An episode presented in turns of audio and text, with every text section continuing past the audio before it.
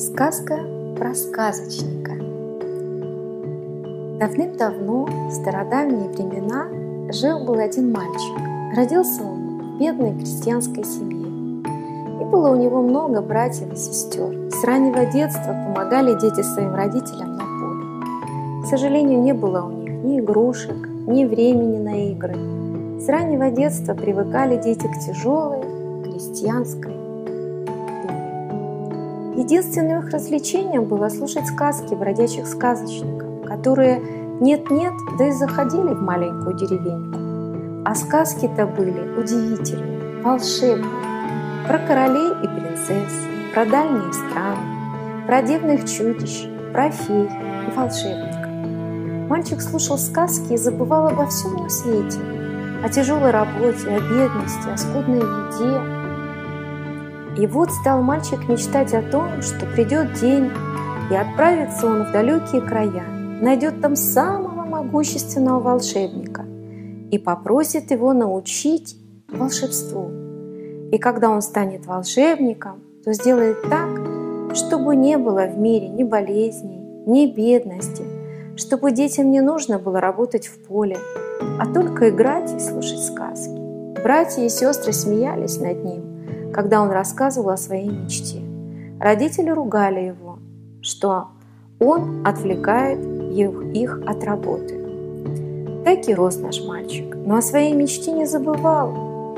Уж очень хотелось ему с помощью волшебства сделать мир лучше и добрее. В тот день, когда исполнилось ему 15 лет, собрал он свои вещи и отправился в странствие. Три года, три месяца, три недели, три дня был он в пути – Повидал он разные страны, разных людей, разных волшебников, но ни один из них не согласился взять его к себе ученики. Наконец-то пришел он в дальнюю предальную страну. Стал расспрашивать ее жителей, не живет ли здесь самый могущественный волшебник, который возьмет его в ученики. Жители рассказывали ему, что на самой вершине, самой высокой горы, живет могущественный волшебник, который никогда не покидает свой замок. И полез тогда наш герой к нему и уже превратился во взрослого юношу на самую высокую гору. Спирался он на нее три года, три месяца, три недели и три дня. Тяжелым был путь. Лишь скалы и колючие кустарники встречались ему на дороге. Наконец добрался он до замка самого могущественного волшебника – Пришел он к нему, упал в ноги и попросил взять его в ученики. Рассказал ему, почему он хочет стать волшебником, откуда пришел и как нашел его. Волшебник был очень стар, с длинной белой бородой. Он почти не поднимался со своего кресла. Сидел перед большой волшебной книгой и записывал в нее заклинания. Он поднял голову, посмотрел на юношу и сказал – в ученики взять я тебя не могу, а вот в услужение приму.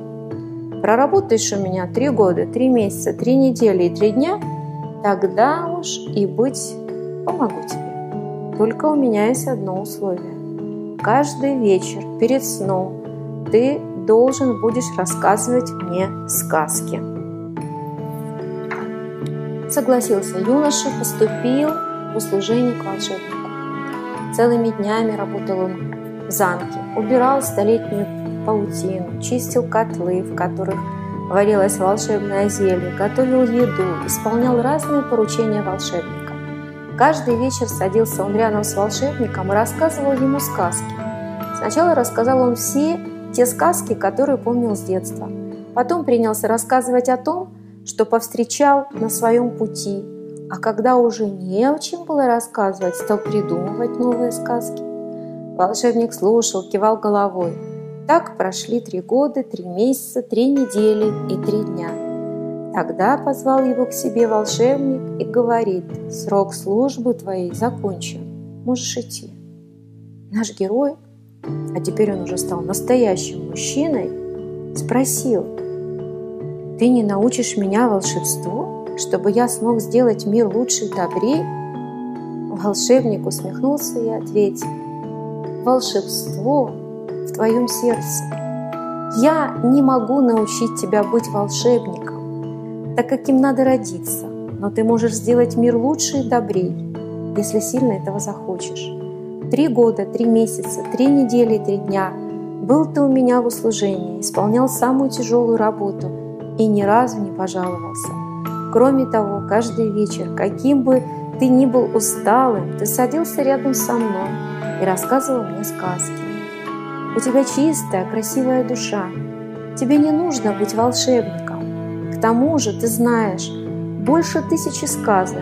Ты можешь отправиться в путь и рассказывать эти сказки детям и взрослым. Твои сказки волшебные и удивительны.